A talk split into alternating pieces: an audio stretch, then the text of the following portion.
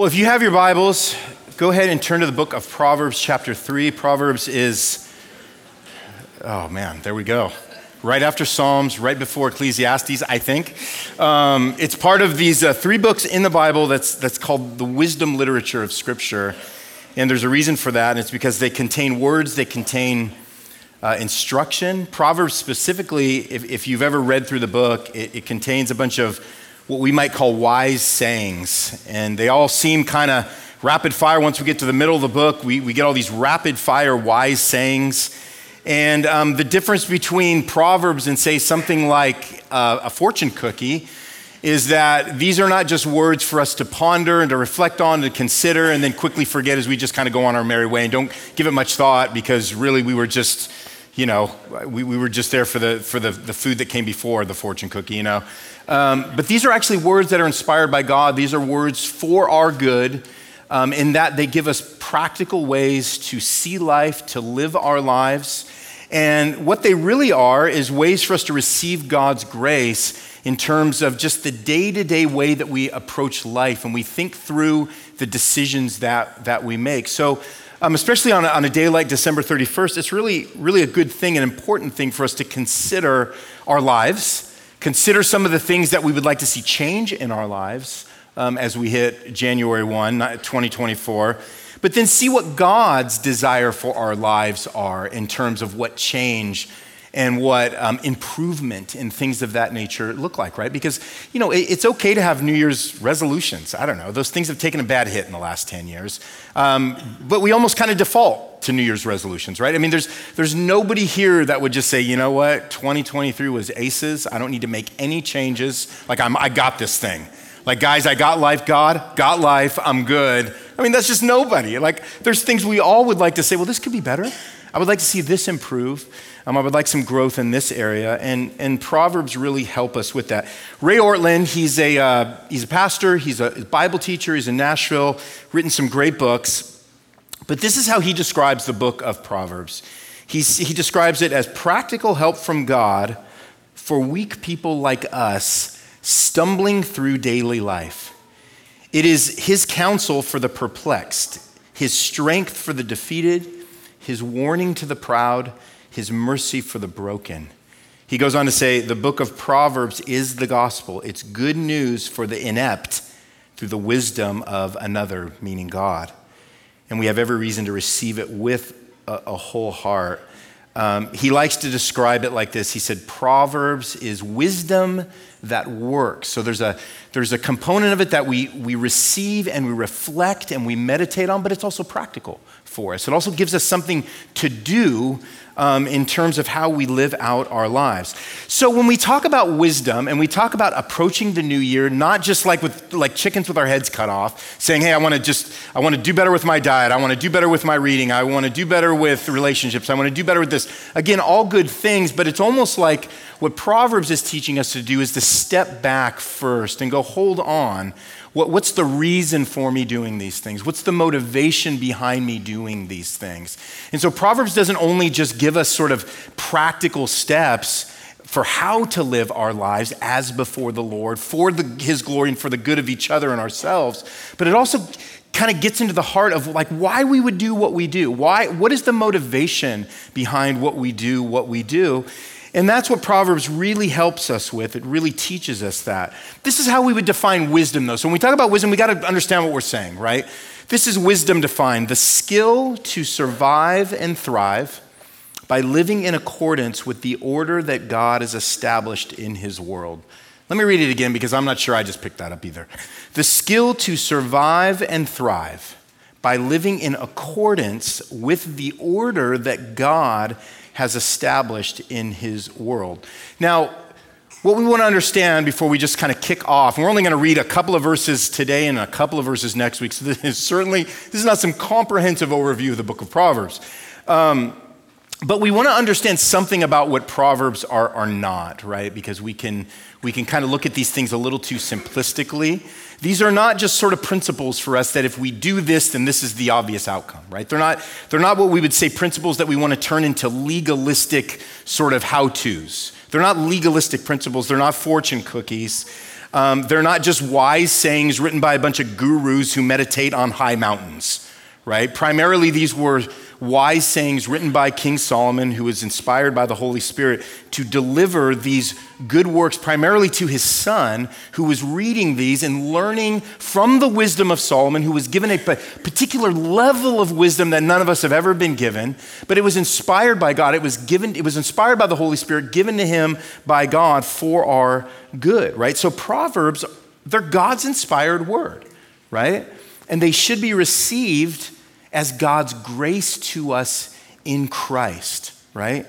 So these are not magical formulas. And it's important for us to say that because what we're going to be doing is when you read a proverb, you, you read the instruction, and then typically it gives you an incentive. So it says, do this, and then if you do this, this will be the outcome. And, and we need to learn how to respond to that correctly. Um, and, and here's an example of that. Okay, here's an example of how, how this might play out for us in our real lives. So a couple of weeks ago, we were pulling up to our house, you know, opened up the garage door, uh, not manually. We got one of those electric gizmos that opens it up for us. It's, you know, the modern world here. And uh, we pull into the driveway, we pull into the garage, we go into the house, and the whole backside of our house, like the electricity is just like it's out. So nothing's working, no lights, uh, most importantly, no heat.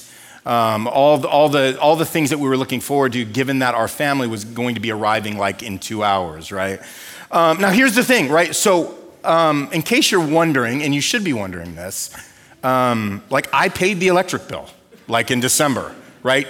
All covered, right? So, the best way to ensure that you have electricity, like just functioning in your house, is to pay the electric bill. And believe it or not, I, I, I pulled it off in December. Paid the electric bill.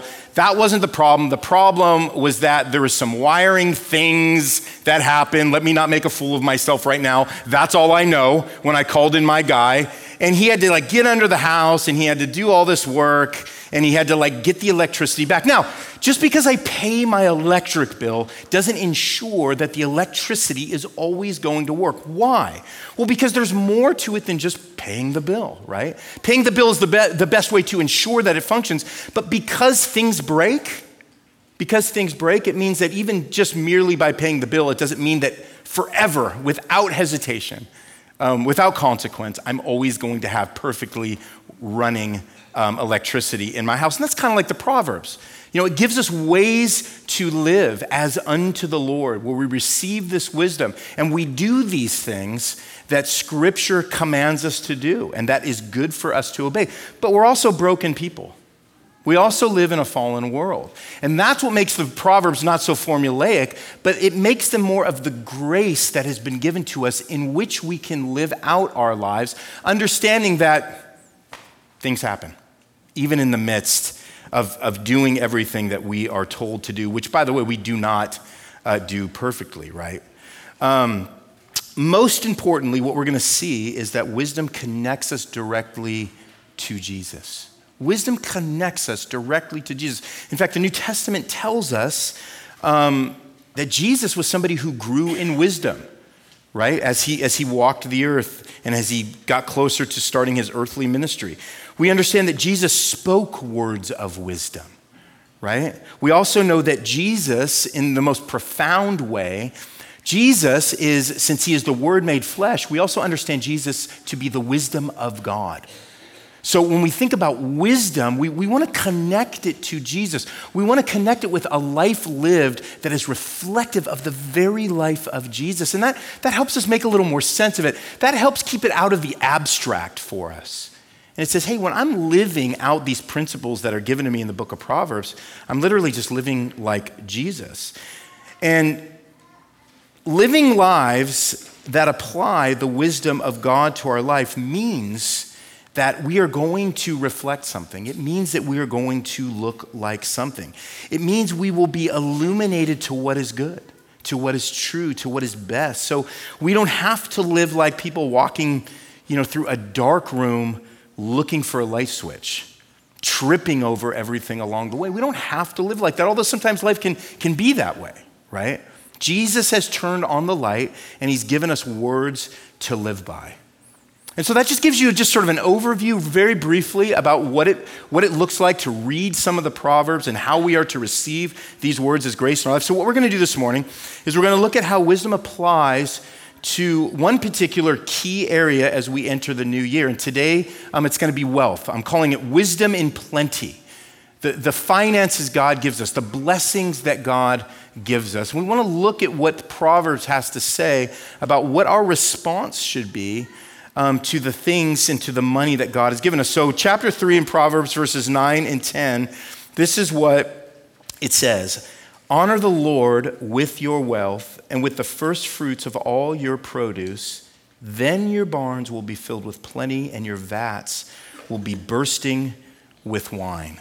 So, those are the two verses from God's word that we're going to be looking at today. Let me just read it again since it was so short, and I don't even know where to begin when I only have two verses of reading. Let me just read it again. Pretend like we have four. Honor the Lord with your wealth and with the first fruits of all your produce.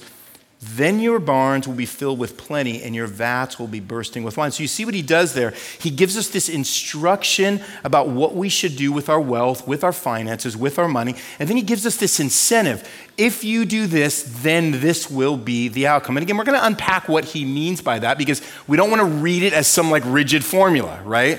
Because that turns me into, you know, a televangelist telling you that if you just give, the, all, everything's going to be in plenty for the rest of your year. Y'all are going to be rich. You probably all are going to have everything you ever desired, everything you ever dreamed of. Well, that would be great, except that contradicts like every other verse in Scripture, right? So we don't want to read things like in a way that scripture actually isn't communicating to us. And we'll get into that so that we so that we understand that a little bit more clearly. So, first off, this is what Solomon is telling us when we honor God with from our wealth, it is number 1, it's an act of worship.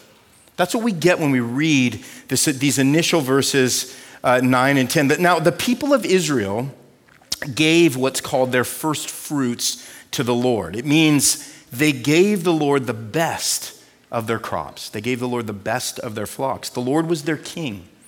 He was their king who provided them with all of their needs. And not only that, but he delivered them from the hand of their enemies. And so when we go back to Exodus 23 19, we're told this the best of the first fruits of your ground you shall bring into the house of the Lord your God. So this was a command, this was an instruction that the Israelites were to give God their first, and they were to give God their best. They honored the Lord by not giving him their leftovers. And here's, here's what we want to understand about the word honor here is that it means this it means to treat the Lord as, as weighty. It means to treat the Lord as weighty. So if you even just visualize it in your own life, like if you ever invite somebody over to your house, you say, hey, come over to my house, you know, for dinner. Um, we're gonna we're gonna cook up a meal. Um, we're going to have a great time of just hanging out and fellowship and relaxation and catching up. Um, typically, maybe some of y'all do this, but typically, what you wouldn't do when that person comes over is, is just sort of, you know, slap some leftovers on the table and say, We had this three nights ago, hope it works. Hope it's good. I think it's still good. I mean, I, did you put the, the saran wrap over it? I think it was covered, right? I, you know what? Just give it a try, taste it. You know, we wouldn't do that to somebody, right? We, that wouldn't be honoring them to give them our leftovers. We'd want to we'd cook a meal for them. We want to honor them by saying, "Hey, I spent some time. I prepared something for you. I set the table, and um, because I, I, I honor you, I don't take your presence lightly. I value your presence. I value who you are as a person. So we give in the same way we give to the Lord before all else because he is deserving of our honor. He is deserving of our worship. And that's why, that's why giving is an act of, of worship. That's why, it's, um, that's why it's part of our worship service. You know, uh, Mike Chan just talked about that. He said, well, we don't pass a plate, but we want you to think about what it means uh, to be somebody who gives to the ministry of Substance Church. We, we want you to understand what that means, why it's valuable, why it's why it's important, why it's a part of, of our worship service, right? Um, and that's why, even when we, we start talking about you know, how much to give, which is, which is a topic we don't, we don't really bring up that much here at the church. But when we even start talking about how much to give, and a lot of us talk about that, we start losing the plot a little bit, right? Um, because giving to the Lord first and from our best, it, it actually, it's, it's a movement from, from the heart right? We, we can never, we are never going to, in a sense, give enough to God. So maybe you've grown up in a church and, and the, the standard practice was, well, you give 10% of your income. Well, we don't even tell you to give 10% of your income because some of you need to give 10%, some of you need to give 20%. So I'm, I'm not here to regulate that. I'm not here to manage that percentage in your life. What I'm here to do as your pastor is say, hey, what's the Lord doing in your heart? How is the Lord prompting you and growing you in generosity? How is the Lord moving in you as you reflect on who He is and what He's given to you and the gifts that He supplied you with? What will you relinquish? What will you let go back to Him? I'm not here to manage percentages. I'm here just to say, hey, let's look at Jesus. Me too. Let's look at what Jesus has done to us and let's give back to him as an act of worship. You know, the, the story about the widow's offering, remember, let's, let's just turn there if you want to make a hard right to Luke 21. Um, it's such an interesting passage. And Jesus basically was, was saying something revolutionary here when uh, uh, Luke 21, and we're looking at um, verses 1 through 4. And it said Jesus looked up and he saw the rich putting their gifts from the offer into the offering box, and he saw a poor widow put in two small copper coins. And he said this He said, Truly I tell you, this poor widow has put in more than all of them. For they all contributed out of their abundance, but she out of her poverty put in all she had to live on. So, so he was saying what he, was, what he meant by saying she's, she's giving out of her poverty, he meant to say this was all she had. So, in that sense, she was giving from her abundance as well. She just didn't have an abundance in the way that we think of abundance, but she was giving the first and the best of what she had to offer God. And what did he say? She gave more. Well, was it literally more? Like, did, was Jesus not a mathematician? Did he not see what the Pharisees and the other religious leaders were putting in? It was like far above and beyond what this woman was putting in? Of course not. But she was putting in more because the motivations of her heart were to give God her first and her best. And that's the difference, right? So that's the thing here that, that, that, that, Proverbs are trying to get to us when it says in verse 9, it says, Honor the Lord with your wealth, or even a better rendering of that is not with your wealth, but from, from your wealth okay?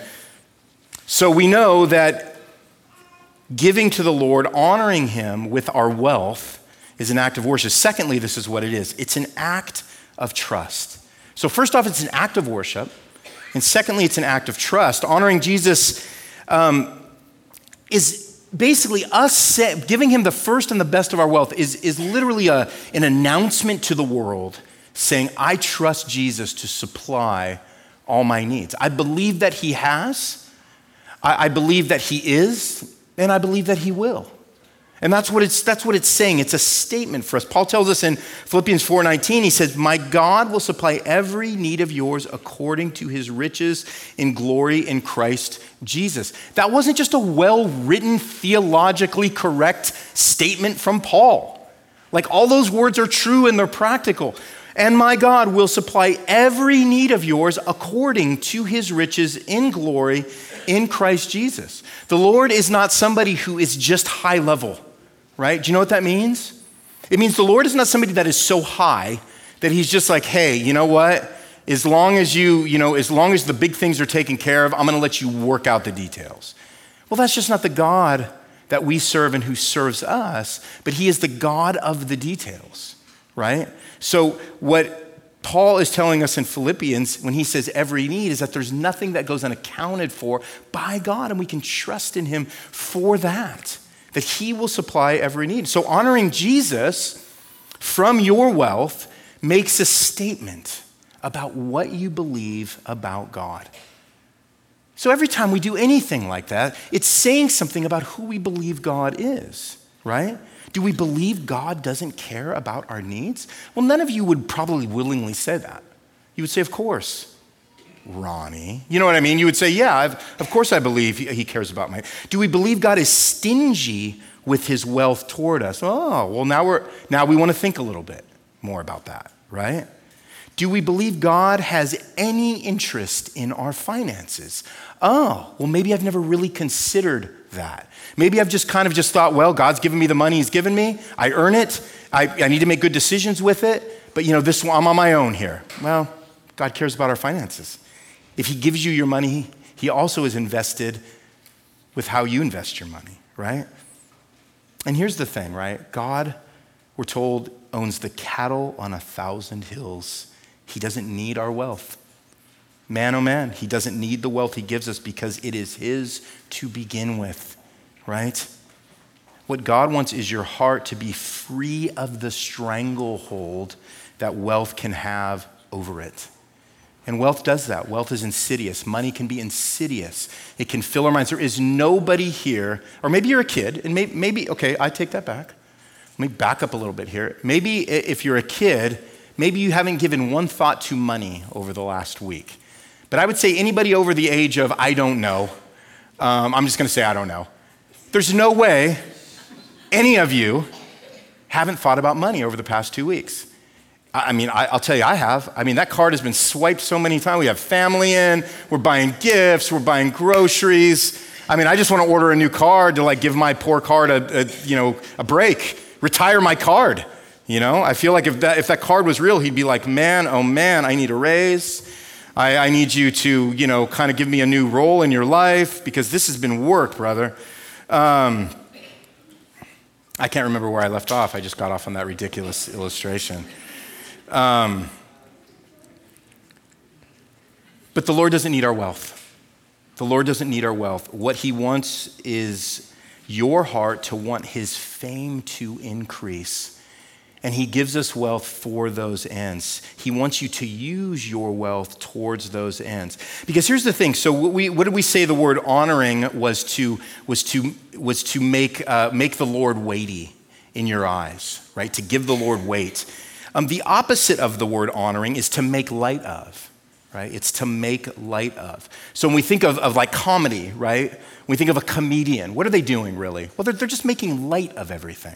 They're taking serious things that pertain to life and they're kind of flattening them out and they're making light of things. They're, they're making fun of themselves. They're making fun of other people. They're making light of things. They're, they're not putting the weight that, we, that really life events deserve and they make, and they, they make light of those events and that's why it's funny to us. That's why it's funny because we go, man, that's a serious thing that they just made really light of, and I can laugh about it somehow, and it, you know, it kind of brings some humor and and, um, and lightness into my life. When we look to our wealth to increase our own status merely, when we look to our wealth, our money, to increase our status, what we're doing in that, especially if there's a pattern of that, okay? So let, us rein it in, let's be really clear about this.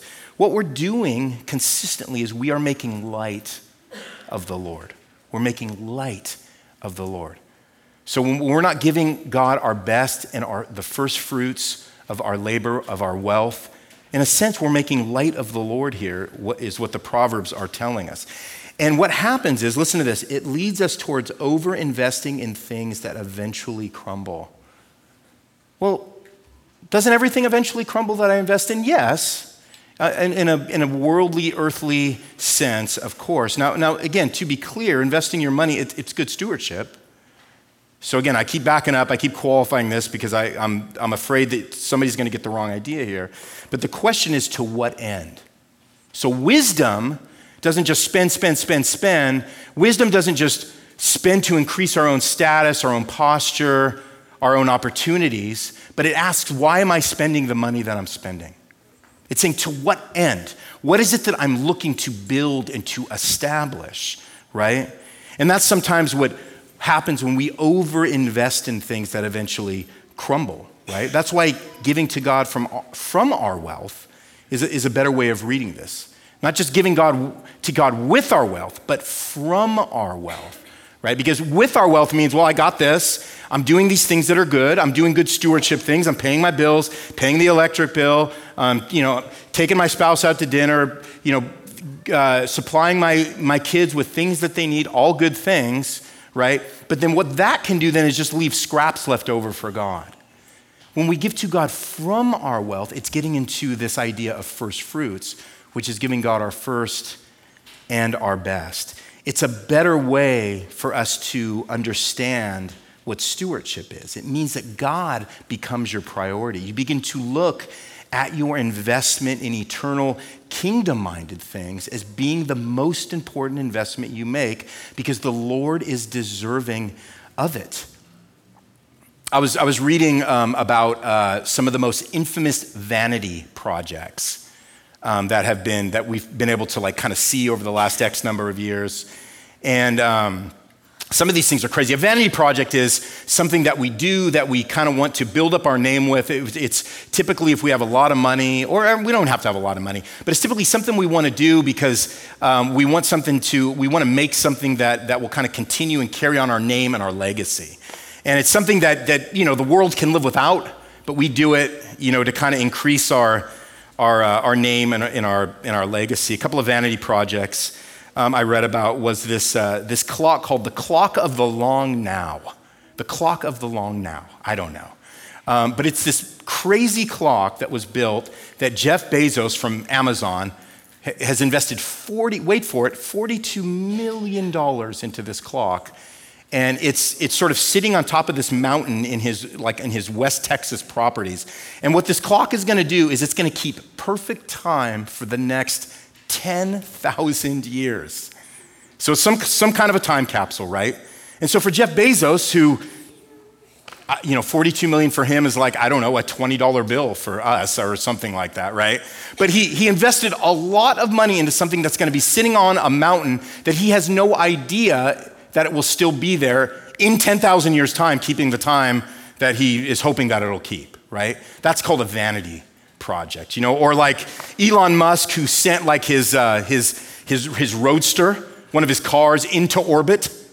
Um, so that you know that, that thing is just going to continue to orbit around the sun and he's the first guy to have ever done it and then i don't know by the time we're living on mars you know we'll be able to see that thing like orbiting around our planet and you just kind of go, okay, I mean, that's cool, Elon. How much did that cost you? Oh, only 90 million, right? Um, again, I don't know, 90 million for Elon is what, a $10 bill for us? I mean, again, that's not the point. The point is like we see people doing things that cause us to step back and go, that's what you spent your money on. Like, like so you're, you're never gonna see, at some point, Elon, you're never gonna see that roadster again. It's like, hey, Bezos, at some point, you know, sooner than later, you, you have no idea what's gonna happen to that that clock. What Proverbs is telling us, what it's instructing us to do, is to invest our money in things that are timeless, things that are eternal, things that don't just crumble um, before or even beyond or after our, our own lifetime. And then the result is this this is what the Proverbs tell us in verse 10 Then your barns will be filled with plenty, and your vats will be bursting with wine. The result is that the Lord will bless you. Proverbs mentions these material blessings in verse 10, and they're supposed to be incentives right? It says, if you do this, this will be the result. Of course, we have to clarify what we mean by the words blessing and result. This is one way I like the way, I, I love the way Paul talks about this in Philippians 4. he says, excuse me, I have learned in every situation I am to be content. I know how to be brought low, and I know how to abound. In in every circumstance, I have learned the secret of facing plenty and hunger, abundance and need. So, with, with the things that, that Paul had been given, the things that had been withheld from him in terms of his ministry and his life, he said, What I've learned through that, the wisdom I've gained through that, is, is contentment. I've learned contentment. The blessing that the Lord has given me through abundance and through need is, is this thing called contentment. And this is to say that the person who honors the Lord with their wealth is going to grow in some spiritual things. He's going to grow in some spiritual contentment. He's going to, he's going to grow in what's called richness towards God. Although his bank account may not be what everybody's bank account is, he's going to be growing in a different kind of richness. And he's going to be growing in this kind of contentment that Paul talks about. He, Paul says it again in 1 Timothy 6. He said, Godliness with contentment, he said, it's great gain. For we have brought nothing into the world, and we cannot take anything out of the world. I mean, I'm just destroying Jeff Bezos right now, but the guy cannot take the clock with him. He, just, he just can't take the clock with him, right? So, to be blessed with contentment, here, here's the thing, too. It, it, doesn't mean we lose any sense of drive and ambition. God gives us good drive and good ambition. Some of you guys are good at making money, some of you guys are good at investing money. That's a good and a godly thing. It means that our ambitions are refitted to match the ambitions of Jesus.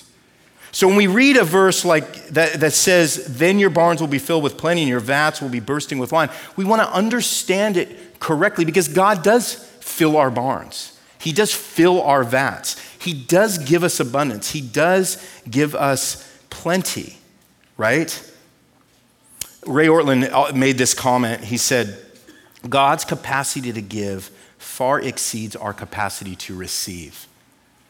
So God is just a God that gives. He gives and he gives and he gives. And in fact, he gives to the point to where we can't even receive as much as he, as he gives us. In Luke 6:38 we read this, "Give and it will be given to you.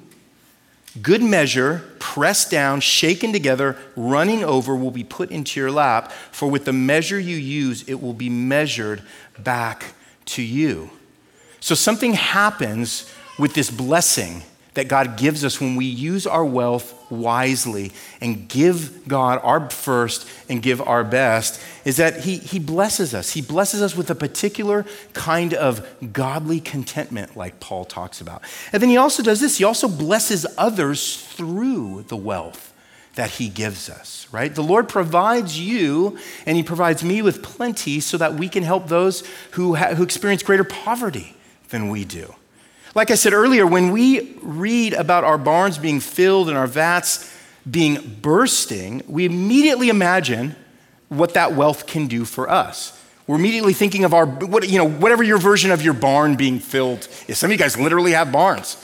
You know, some of you guys are thinking, no, I'm literally thinking of my barn being full. Um, other of us are thinking of, well, I'm thinking of my account being at an all time high, my my checking account. Or I'm thinking of my garage or my house or these, these things that I build up and that I accumulate. They're, they're, they're at a place where they're, they're, you know, they're, at, they're at their all time high value. The investments I made are, are working, they're paying off, they're collecting for me. Um, but that's not allowing wisdom to put our wealth to its greatest use, right? In fact, Jesus had just a just a terrifying parable about this in Luke 12. Let's, let's turn there real quick. Um, Luke 12, I want to read this. Back to Luke, if you'd moved on from it. But he tells this parable, and it's really scary because um, it, it, picks up in verse 13. And uh, I'm trying to find it here the parable of the rich fool. And he said, it says, Someone in the crowd said to him, Teacher, uh, tell my brother to divide the inheritance with me. And, and, and Jesus said to a Man, who made me a judge or arbiter over you? We're not going to break that down right now. But he, but he said to them, Take care and be on your guard against all covetousness, for one's life does not consist in the abundance of his possessions. And then he told them a parable, saying, The land of a rich man produced plentifully, and he thought to himself, What shall I do? For I have nowhere to store my crops. And he said, I'll, I'll do this I'll, I'll tear down my barns and build larger ones. And there I will store all my grain and my goods. And I will say to my soul, Soul, you have ample goods laid up for many years. So relax, eat, drink, be merry. But God said to him, Fool, this night your soul is required of you, and the things you have prepared, whose will they be? So is the one who lays up treasure for himself and is not rich toward God. So on one hand you go, is it was it wrong for the guy to like build bigger barns? For the sake of just spreading his own uh, influence and his own fame and his name and his money? Yes. Why? Because he didn't know that a day later his life was going to be taken from him, just like we don't know that right? So, what this shows us is that God gives us wealth for not just the good of us, and He does give us wealth for the good of ourselves, but He gives us wealth for the good of others. Uh, the old Puritan scholar, a guy named Matthew Henry, he said this. He said, God will bless you with an increase of that which is for use, not for show, for giving away, not for hoarding. Those who do good with what they have shall have more to do good with. God gives us more so that we have more to give away to others. And so that's just something that we need to reckon and reconcile and wrestle with God with as we step into the new year. So let me finish with this. I want to talk about what happens when we don't practice wisdom by giving to the Lord from our wealth. And this is what happens is that we live we live unguarded from the potential dangers that money and wealth can create in our hearts. So what are some of those dangers? Well, here's two. Number 1 is worldliness. We, we sort of drift into worldliness. 1 Timothy 6 For the love of money, not money, but the love of money, is a root of all kinds of evils. It is through this craving that some have wandered away from the faith and pierced themselves with many pangs. So, a love of money is a pathway, the craving of money, this overinvested love and desire for money and wealth. It's a pathway that can lead to much pain. The other thing that can happen, the other danger we want to guard against is just godlessness.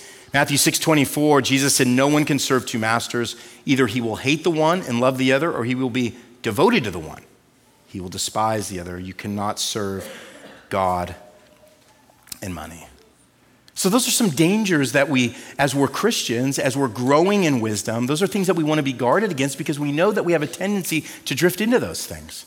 And we don't want our money and our love of money and our fear of money to have that kind of an effect on us. And so, the biggest motivator, the biggest motivator for us honoring God with the first fruits of our wealth is simply this is Jesus Christ. It's Jesus Christ. This is where all wisdom in the Bible leads us to the person of Jesus. 2 Corinthians 8 9, for you know the grace of our Lord Jesus Christ, that though he was rich, what does it say? Yet for your sake he became poor, so that uh, you by his poverty might become rich. So, what God is looking for through the wisdom of Scripture is for us to have a richness of soul, right? And he might bless some of you with crazy amounts of money. And He might bless some of you with lesser amounts of money. Both of those things are a blessing. It's not what God gives you materially, it's what you're doing to manage that wealth from the abundance and generosity of a soul that is looking to give your first and your best to God. And that is why, and this is where I need you to hear me. This is why you don't need to walk away today burdened and under a cloud of condemnation. Why? Because God is patient with you and your money. God is full of grace toward your money loving heart. God is merciful toward you and your money fixated mind. It is not too late for your thinking and your actions to be redeemed by Jesus, and it's a process. It's not too late. Jesus gave up everything so that you could have the everything that matters, right? And so, my encouragement to you is to put it to the test. Put it to the test this year. Open up your wealth to the Lord. Give Him from your first fruits. Be generous toward Him because of His generosity to you. It's over, it's above, it's beyond. Begin to see it that way. See what happens to your heart when it is freed from the grip of money and that money can have on you. It doesn't mean you don't have practical steps to take. We probably all do. It means that you're doing them for the right reasons and you are making much of God in the process. You are, you are keeping Him weighty through it all because He is deserving. And when you look back on 23, He is the one that has provided for you and taken care of you in the most beautiful and gracious of ways. Amen. Let me pray. Lord, thank you. Thank you for Christ. Thank you that we know what it means to be generous because of Jesus. We know what it means to give because of Jesus. Lord, we are instructed in the Proverbs here um, to give you our first and our best and to trust you, to trust you with our whole heart and to lean not on our understanding, to make good, wise decisions when it comes to stewarding our money, but to also be looking to how our wealth can be used for the blessing of others and for the furthering of your kingdom. So, God, we, we're, all in, we're all messed up about this. Um, we all struggle with thinking too much about money, um, doing things that aren't helpful with our money. Um, we're, we're all in places like that. And so we just ask for your help. We ask for your mercy and your grace. We ask that this message today, these passages out of Proverbs, Lord, that your spirit would uh, change us through them, that you would convict us through them, that you would call us to your grace through them. And we thank you that it's possible. We thank you that even now, right now, as you look down at us, uh, you're smiling upon us, you're delighting in us, you are singing a song over us. Um, there's no condemnation in us who are found in Christ Jesus. Help us to remember that as we think through these things wisely and with gratitude, we ask in Jesus' name. Amen.